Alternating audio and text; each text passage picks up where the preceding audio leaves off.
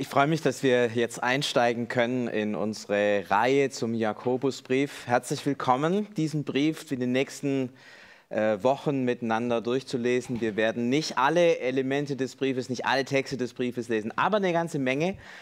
Ähm, und zu den vielen Fragen rund um den Brief, also Martin Luther zum Beispiel, strohende Epistel hatte den Text genannt, äh, wollen wir aber heute nochmal zurückstellen und in den nächsten Wochen äh, angehen. Heute soll es erstmal darum gehen, wer den Brief eigentlich geschrieben hat. Natürlich werden alle sagen, ja, ist doch logisch, der Jakobusbrief ist vom Jakobus geschrieben. Aber wir haben in der Bibel nun mal mehrere Jakob, ich weiß gar nicht, Büsse, Busse, äh, keine, keine Ahnung, Jakobenten, keine Ahnung. Also mehrere ja Jakobi, kam vielleicht mal so, lateinisch. Ähm, und es ist die Frage, welcher war das? Ähm, aber die Tradition ist sich ziemlich einig, der Jakobus, von dem der Brief geschrieben ist, ist der Jakobus, der Herrenbruder, also der Bruder von Jesus, der mit Jesus viele Jahre seines Lebens geteilt hat. Er ist so die Tradition äh, der Schreiber des Briefes und ist auch ziemlich plausibel, weil der Jakobus war auch der Jakobus, der wirklich bekannt war. Also ist ja so, wenn jemand wirklich bekannt ist, ja, dann muss man nicht sagen, wer das ist. Ja. Wenn, wenn ich jetzt zum Beispiel sagen würde, das war der Yogi, dann weiß jeder, das ist der Bundesyogi und nicht äh, Yogi Knaller, Knaller vor der Hintermeier oder so, sondern der eine Yogi. Und genauso ist es der Jakobus. Jeder wusste, der Jakobus ist der Jakobus, der der Bruder von Jesus war, der eine beeindruckende Gestalt äh, des Christentums, des ersten Christentums war. Woher wissen wir das, dass Jakobus ein Bruder von Jesus war? Ganz einfach, wir wissen das aus Matthäus 13, Vers 55. Ähm, da sind einige der Brüder Jesu auch namentlich erwähnt und ich lese kurz vor. Äh, da ist ähm, Jakobus, Josef, Simon und Judas erwähnt. Und im nächsten Vers ist auch davon die Rede, dass es einige Schwestern gab, die allerdings namentlich nicht genannt werden. Also Jakobus, einer der aus der Familie von Jesus und wahrscheinlich zumindest der Älteste, zumindest in dieser Reihenfolge muss es wohl der Älteste sein, äh, denn er ist vorne dran gestellt. Was für eine Familie war das, aus der Jakobus stammt und auch ähm, äh, aus der Jesus gestammt hat. Ähm, natürlich gibt, haben wir nirgendwo eine Beschreibung dieser Familie, aber aus dem, was wir sozusagen lesen, aus dem, was wir an Nachrichten von Jesus haben und von seiner Familie waren, haben, lässt sich schon ein sehr plastisches Bild der ganzen Familie zeichnen. Zum einen, die Familie gehört zur religiösen Oberschicht des Volkes, ähm, des jüdischen Volkes. Wir wissen, dass in der Verwandtschaft etliche auch priesterliche Familien waren. Ähm, wir haben das beim Johannes den Täufer äh, zum Beispiel, da war der Vater auch Priester, also priesterliche Verwandtschaft spricht für eine höher gestellte ähm, religiöse Sozialisation der Familie, aber vor allem äh, spielt eine sehr große Rolle, dass die Familie in der Nachkommenschaft Davids war. Jesus selber und auch, auch Jakobus und die ganze Familie waren natürlich entfernt, entfernt, entfernt, aber Nachkommen Davids, die letztlich immer eine ganz starke auch religiöse Prägung hatten. Denn ihnen war klar, aus dieser Nachkommenschaft Davids muss irgendwann der Messias kommen.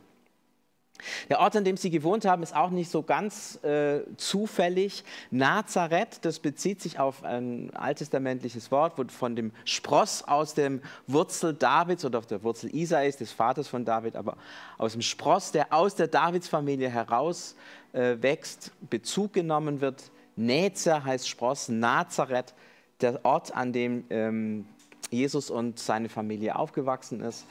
Und das Spannende ist, dass diese Gegend um Nazareth tatsächlich besiedelt wurde, hauptsächlich oder im großen Teil von Leuten, die aus der Sippe Davids kamen, die von Babylon zurückgereist sind in das heilige Land nach äh, Israel und dort in der Gegend in Galiläa gesiedelt haben, mehrere Dörfer gegründet haben, unter anderem eben auch das Dorf Nazareth.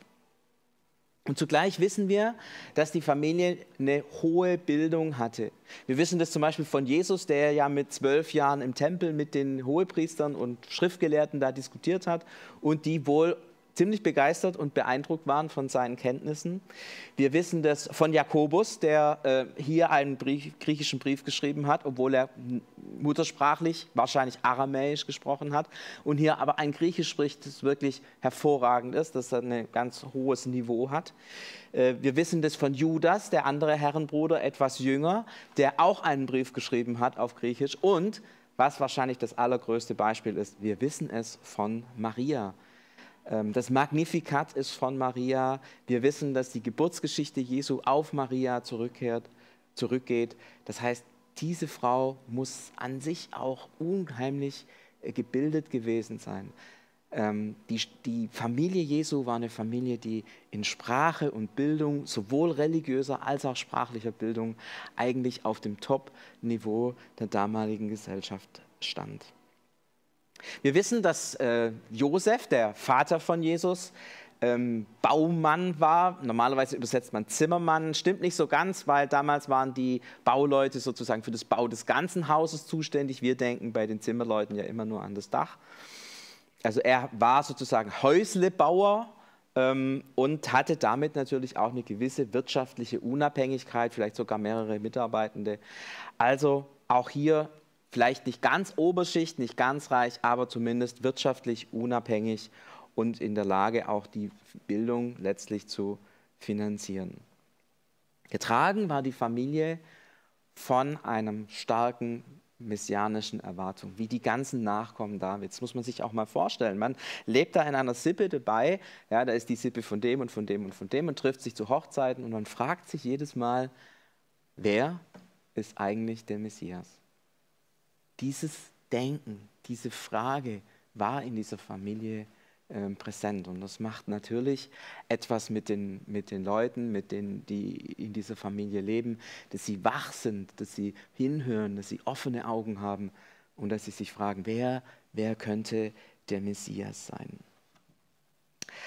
Als Jesus dann aufgetreten ist und tatsächlich als Messias äh, dann in Aktion getreten ist, war seine Familie aber gar nicht so glücklich. Äh, wir haben zwei Texte, wo wir so ein bisschen die Beziehungen von der Familie zu Jesus, vielleicht nicht direkt von Jakobus zu Jesus, aber von der Familie zu Jesus im Blick haben. Das ist in Markus 3 vor allem die Verse 20 und 21. Da ist davon die Rede. Ähm, dass Jesus zu Besuch kommt und ähm, sie, die Verwandten wollen Jesus zu sich holen und äh, von den Leuten wegreisen, von seinem Predigtdienst wegreisen. Und da heißt es dann, denn sie sagten, er ist verrückt geworden. Also die halten Jesus für einen religiösen Spinner.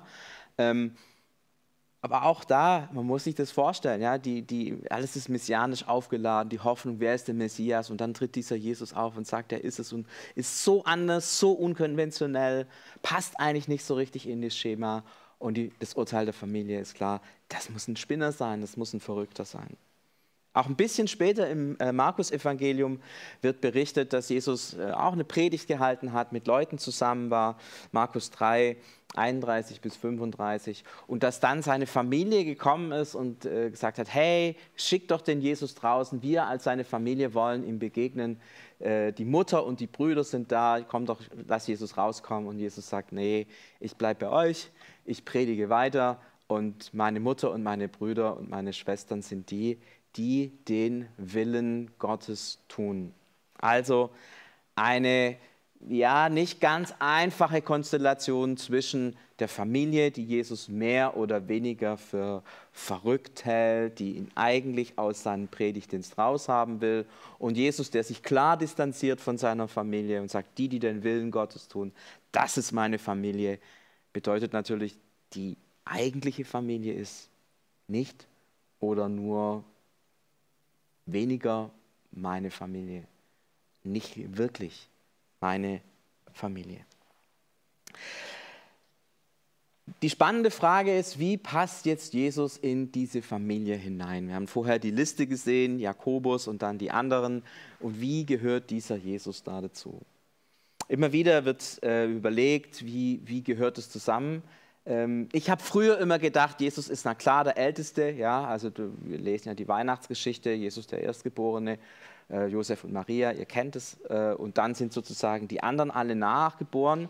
Allerdings so ganz äh, hundertprozentig überzeugt mich das nicht mehr. Ich merke, ich habe meine Meinung eigentlich geändert. Äh, und zwar gibt es ein paar Gründe dafür. Das eine ist, ähm, dass dieser Jesus ja von seinen Brüdern und von seiner, von seiner Mutter ähm, weggeholt werden sollte, wieder zurück in den Schoß der Familie. Und das ist eigentlich ein bisschen komisch, wenn Jesus der Älteste wäre. Äh, der älteste Bruder wäre ja sozusagen das Oberhaupt der Familie. Und man kann sich eigentlich kaum vorstellen, dass Jesus als Oberhaupt der Familie in diesen Funktion nicht nachgekommen ist, beziehungsweise dass sich die Familie gegen das Oberhaupt gestellt hat und gesagt hat, das Oberhaupt ist verrückt. Also das ist was, was in der damaligen Kultur eigentlich fast unmöglich war. Äh, eher andersrum, dass das Oberhaupt sagt, ja, der und der und der von der Familie ist verrückt. Das ist eine Logik, das, das passt, das ist stimmig. Das ganz, wäre ganz ungewöhnlich, wenn die Familie sich gegen das Oberhaupt der Familie, gegen den ältesten Bruder stellt. Von daher die Frage, könnte es nicht sein, dass Jesus gar nicht der älteste Bruder war, sondern in die Reihe der Brüder einzuordnen ist? Zweiter Hinweis gibt die katholische Tradition, äh, die spricht davon, dass Maria äh, dauerhaft jungfräulich war. Das heißt, wenn man dem glauben soll, tatsächlich nur Jesus ähm, bekommen hat als Sohn und keine weiteren Kinder. Wenn man das zusammennimmt, ergibt sich, ergibt sich folgende Überlegung, ob nicht Jesus tatsächlich der Sohn ist der zweiten Frau des Josef war, also dass Jakobus und die anderen sozusagen die ersten Söhne waren, der ersten Frau, und dass diese Frau, diese erste Frau dann gestorben ist, wenn man die vielen Kinder, die sie zur Welt gebracht hat, also mindestens vier Jungs und Schwestern, sind also mindestens zwei, sechs Kinder, damalige Verhältnisse, die Frauensterblichkeit bei Geburten und so weiter im Blick hat, durchaus möglich, dass Maria tatsächlich die zweite Frau von Josef war und dann tatsächlich nur Jesus zur Welt gebracht hatte. So würde katholische Tradition und biblischer Befund eigentlich aus meiner Sicht am stimmigsten zusammenkommen. Ihr müsst es nicht glauben, ihr müsst es nicht annehmen, ähm, aber es spricht aus meiner Sicht eine ganze Menge dafür. Und es bedeutet für den Jakobus, den wir jetzt ja die ganze Zeit irgendwie im Blick haben, dass er sozusagen das Familienoberhaupt war. Also da war die Maria und nachdem der Josef offensichtlich irgendwann gestorben ist, ähm, war der Jakobus als der älteste Bruder das Familienoberhaupt und das legt sich ja dann auch nahe in dem Text, den wir vorher gelesen haben, in Matthäus 13, wo Jakobus ganz prominent als der erste und der älteste Bruder genannt worden ist. Also, kann es nicht beweisen, man hat keine absolute Sicherheit, aber es spricht, wenn man alles mal zusammennimmt, doch relativ viel dafür.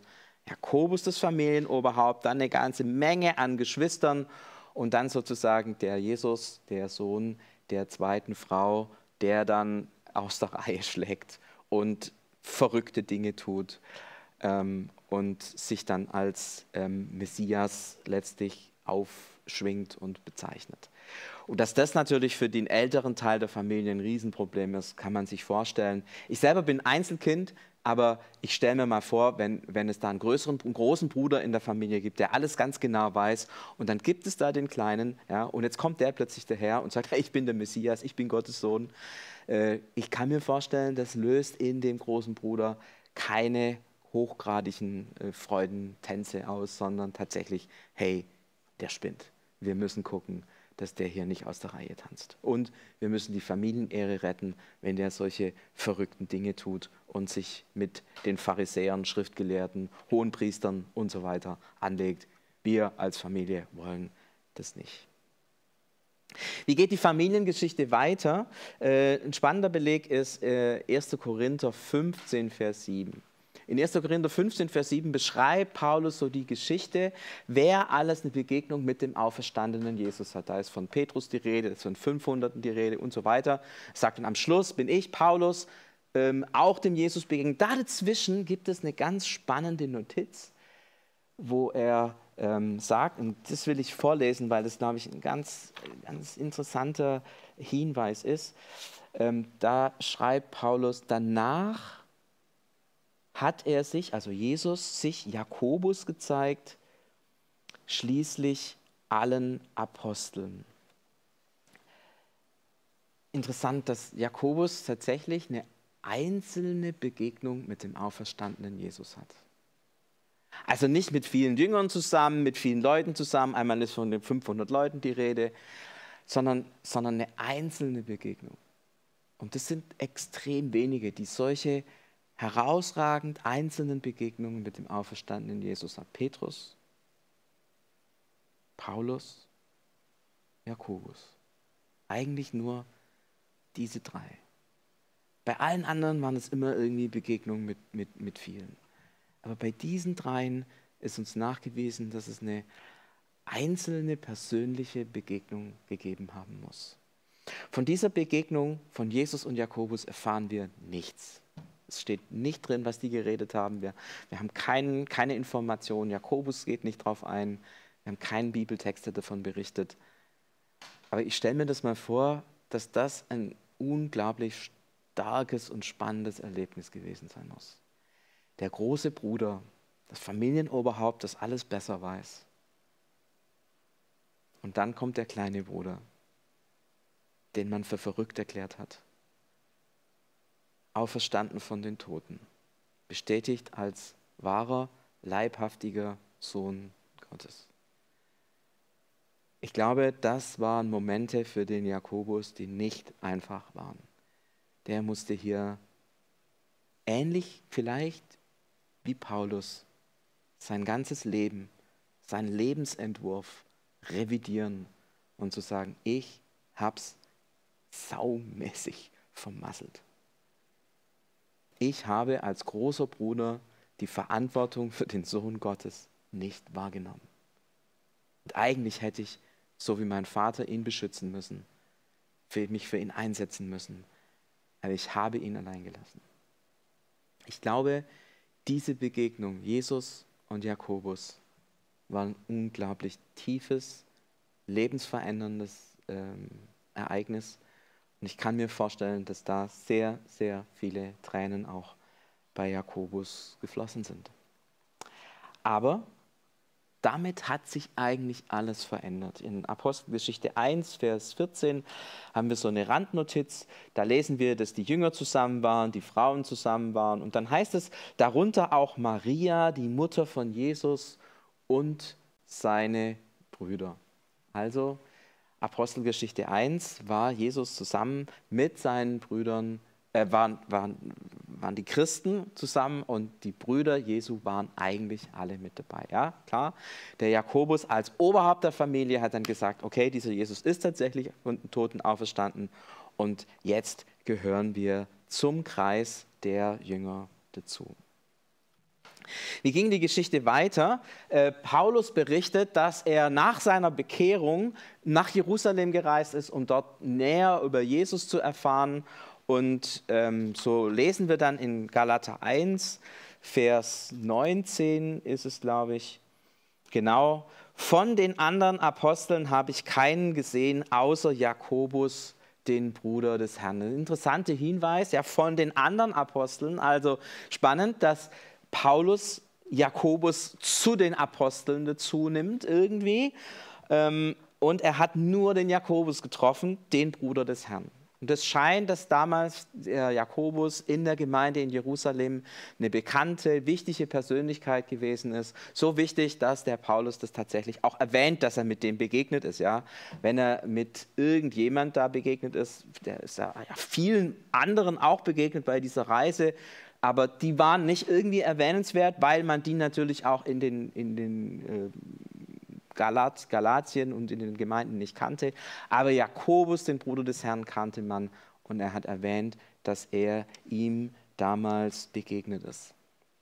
Und er ordnet ihn von der Würde her ein, ungefähr da, wo auch die Apostel sind.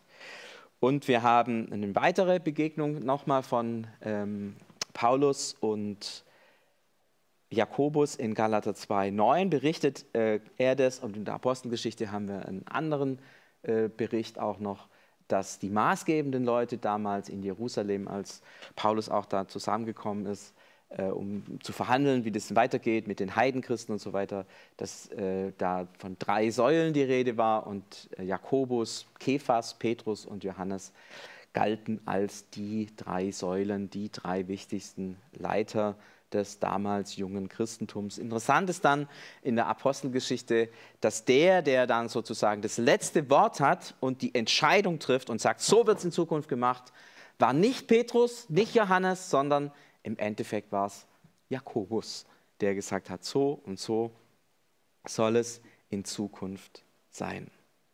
Und von da an wissen wir, dass Jakobus der Leiter der Gemeinde in Jerusalem war. Ähm, und er ist definitiv, muss man sagen, neben Paulus, Petrus und Johannes wahrscheinlich die wichtigste, eine der wichtigsten Gestalten des frühen Christentums gewesen, die prägende Wirkung hatten in Jerusalem, natürlich in der Gemeinde in Jerusalem und über, weit über die Grenzen von Jerusalem hinaus. Er war der Herrenbruder. Wie ging die Geschichte weiter? Ähm, Jakobus hat die Gemeinde in Jerusalem geleitet durch viele Spannungen hindurch, Spannungen zwischen Heidenchristen und Judenchristen, Spannungen auch in Jerusalem als kleine christliche Minderheit. Da waren die Römer eher heidnisch geprägt, da waren die, die Juden, die die Christen eigentlich weghaben wollten, auch in dieser Spannung. Wirtschaftlich war die Situation nicht einfach in Jerusalem. In diesen schwierigen, spannungsreichen Zeiten hat Jakobus die Gemeinde in eine gute Weise geleitet. Äh, wir wissen es, dass die Gemeinde da auch aufgeblüht ist. Aber im Jahr 62 hat der damalige Hohepriester Jakobus zum Tod verurteilt. Er wurde gesteinigt. Äh, interessant die Notiz, dass die Pharisäer gegen dieses Urteil protestiert haben. Und Jakobus wurde damals in Jerusalem als Jakobus der Gerechte bezeichnet, also eine durchaus auch von anderen Religionen, vom Judentum, von den Pharisäern, war Jakobus angesehen als eine integre, geistlich reife, in Gott gegründete Persönlichkeit. Nicht umsonst nennt man ihn den Gerechten. Und dann eben wurde er hingerichtet und die Geschichte der Gemeinde in Jerusalem ging ohne ihn weiter. Könnt jetzt noch vieles, vieles erklären, auch zum Brief und so. Ich möchte, ich möchte auf drei Punkte mich jetzt konzentrieren, wo für mich dieser Jakobus eine einzigartige Persönlichkeit war, wo ich merke, davon, davon will ich lernen. Das erste ist dieses Stichwort Demut. Ich habe vorher davon berichtet, dass er dem auferstandenen Jesus begegnet ist, der, der große Bruder dem kleinen Bruder. Und ihr wisst es wahrscheinlich, wie schwer das ist, in solchen Konstellationen einzusehen, ich hatte Unrecht. Sich zu, zu erniedrigen und, und zu sagen, nein, ich bin, ich bin der Kleine, ähm, ich stehe jetzt unter diesem Jesus. Als äh, der Jakobusbrief beginnt mit dem Wort, ich bin ein Knecht Gottes, ein Diener Jesu. Also er stellt sich weit unter Jesus und stellt den kleinen Bruder weit über sich. Das ist ein Akt der Demut und mich hat es sehr, sehr, sehr, sehr beeindruckt, so, so zu handeln. Ich merke, mir fällt das immer wieder mal schwer. Ähm, wir haben ja doch in den Köpfen auch Hierarchien und dann mal zu sagen, du hattest recht, ich habe einen Fehler gemacht. Das ist nicht einfach und hier in einer krassen Weise eine Hierarchie, Umdrehung. Und Jakobus konnte das mitmachen und das ist das Zweite, er ist treu geblieben da dabei. Im Großen als Gemeindeleiter als auch im Kleinen. Er hat das, was er von Jesus gelernt hat, tatsächlich in seinen Alltag, in sein Leben umgesetzt. Nicht umsonst wurde er dann Jakobus der Gerechte genannt. Also auch da ähm, das, was man erkannt hat, wirklich ganz treu im Großen und im Kleinen umzusetzen, äh, wirklich sein ganzes Leben auf diese Umkehr, auf diese Beziehung zu Jesus zu stellen, auf den neuen Glauben an Jesus zu stellen. Das, das ist schon allerhand. Ich merke, das gelingt mir vielleicht im Großen ganz gut, aber dann im Kleinen, im Privaten ist es echt herausfordernd. Und hier kann uns äh, Jakobus nochmal ein ganz besonderes Vorbild sein. Aber, und jetzt kommt das Entscheidende und das, das Letzte und was mich am meisten beeindruckt hat, Jakobus war ein Mensch, der sich in einer unglaublichen Weise hat von Jesus prägen lassen. Ähm, ganz klar, er ist mit Jesus aufgewachsen, er hat Jesus gekannt, er, er wusste, was Jesus für Bücher gelesen hat, er wusste, was Jesus sein Lieblingsessen war und so weiter und so weiter. Er war vieles mit Jesus unterwegs, hat Leute gekannt, die geheilt wurden, hat seine Predigten gekannt, er hat, er hat seine Gedanken gekannt, er hat sein Umfeld gekannt, seine Leidenschaft. Er hat in einer Weise Jesus gekannt, wie, wie wir das natürlich nicht können. Und er hat das, das nicht nur gekannt und gewusst, sondern er hat sich in seinem Alltag, in seinem Leben komplett von diesem Jesus prägen lassen. Das ist ganz interessant, wenn wir dann den Jakobusbrief lesen, wir werden feststellen, fast in jedem Kapitel wird fünf, sechs Mal auf die Bergpredigt verwiesen, auf das, was Jesus gesagt hat. Also das, was Jesus gesagt hat, gedacht hat, gewollt hat, das ist so eins zu eins in sein Leben hineingekommen. Er ist richtig geprägt worden von diesem Jesus, hat sich aber auch prägen lassen von diesem Jesus, bis dann hinein sogar in seinen Tod ungerecht verurteilt, ähm, verurteilt wegen Gesetzesübertretung, ähm, auch da Anteil gehabt am Schicksal Jesu, praktisch eins zu eins erlebt, was sein kleiner Bruder erlebt hat. Jesus hat diesen Jakobus durch und durch geprägt und wir werden das dann auch in den Briefen nochmal lesen und feststellen. Und ich merke mir, ich habe da Sehnsucht danach. Ich würde mich so gerne, so sehr von diesem Jesus prägen lassen, wie Jakobus das gemacht hat. Kann ich natürlich nicht, ja, ich lebe 2000 Jahre später, ich bin definitiv kein, äh, also geistlich gesehen schon Bruder von Jesus, aber leiblich auf jeden Fall nicht. Ähm, und trotzdem, ja, ich bin kleiner Bruder von Jesus. Er ist der Sohn des Vaters und ich bin ein Kind Gottes. Und ich möchte mich von diesem großen Bruder immer mehr prägen lassen. Ich möchte mich prägen lassen, indem ich mit ihm rede, Zeit mit ihm verbringe. Ich glaube, die, eine der besten Möglichkeiten, sich von diesem Jesus prägen zu lassen, ist, seine Geschichten zu lesen. Und zwar nicht einfach nur die Geschichten zu lesen, um sie zu registrieren, sondern die Geschichten zu lesen, zu fragen, was ist sein Herz? Was ist seine Überzeugung? Was war seine Leidenschaft?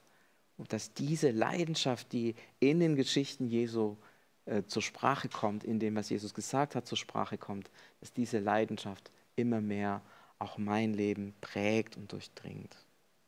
Und ich wünsche mir das letztlich nicht nur für mich, das ist, äh, wünsche ich mir für mich äh, definitiv. Ähm, und da bin ich auch ein bisschen egoistisch, weil ich glaube, das ist das größte Lebensglück, so zu leben, wie Jesus gelebt hat, sich von Jesus prägen zu lassen auch wenn es schwer werden kann, das haben wir ja auch gehört. Aber ich glaube, dass das auch das Beste ist, was ich meinen Mitmenschen tun kann. Ich glaube, das Beste, was ich meiner Familie tun kann, ist, dass ich mich von Jesus prägen lasse. Das Beste, was ich meinen Kindern tun kann, ist, dass ich mich von Jesus prägen lasse. Das Beste, was ich für meine Frau tun kann, ist, dass ich mich von Jesus prägen lasse. Denn da, wo ich mich von ihm prägen lasse, seine Leidenschaft, seine Gedanken, seine Liebe in mein Leben strömt und mein Leben bestimmt und prägt, da kann ich zum, ja, zu einer Hilfe werden, zu einer Stützung werden für viele, viele andere Menschen. Weil es dann letztlich nicht ich bin, sondern er ist, der durch mich hindurch wirkt und für die Menschen da ist. Wenn wir jetzt in den nächsten Wochen den Jakobusbrief lesen, dann möchte ich euch bitten, dass ihr immer wieder diesen Mann vor Augen habt, der so, so sehr seinen kleinen Bruder als Gottes Sohn anerkannt hat, dass er sich durch und durch hat prägen lassen von dem, was sein kleiner Bruder gesagt, getan, gedacht und gefühlt hat. Und ich wünsche mir, dass wir, wenn wir den Jakobusbrief lesen, etwas von dem auch bei jedem Einzelnen von uns ankommt. Und Jesus, wir danken dir für diese Geschichte von Jakobus. Wir danken dir auch, dass wir diesen, diese Person so in der Bibel vor Augen geführt bekommen. Danke für, für die Eigenschaften, die wir bei ihm wahrnehmen. Danken dir, dass er sich von dir hat in dieser tiefen Weise auch prägen lassen. Und Jesus, darauf habe ich auch Sehnsucht. Das wünsche ich mir für mich, für jeden von uns, dass wir uns von dir prägen lassen. Dass deine Leidenschaft, dass deine Liebe, dass deine Wahrheit unser Leben prägt, Spuren hinterlässt in uns, vielleicht abschleift, abschlägt, was nicht dazugehört, erneuert, was erneuert werden muss, verändert und neu gestaltet, was neu gestaltet werden muss. Ich möchte ganz persönlich dich bitten, Herr Jesus Christus, präge mein Leben, präge mein Leben und hilf mir in den Gewohnheiten meines Alltags offen zu sein für dein Prägen und für dein mich verändern. Amen.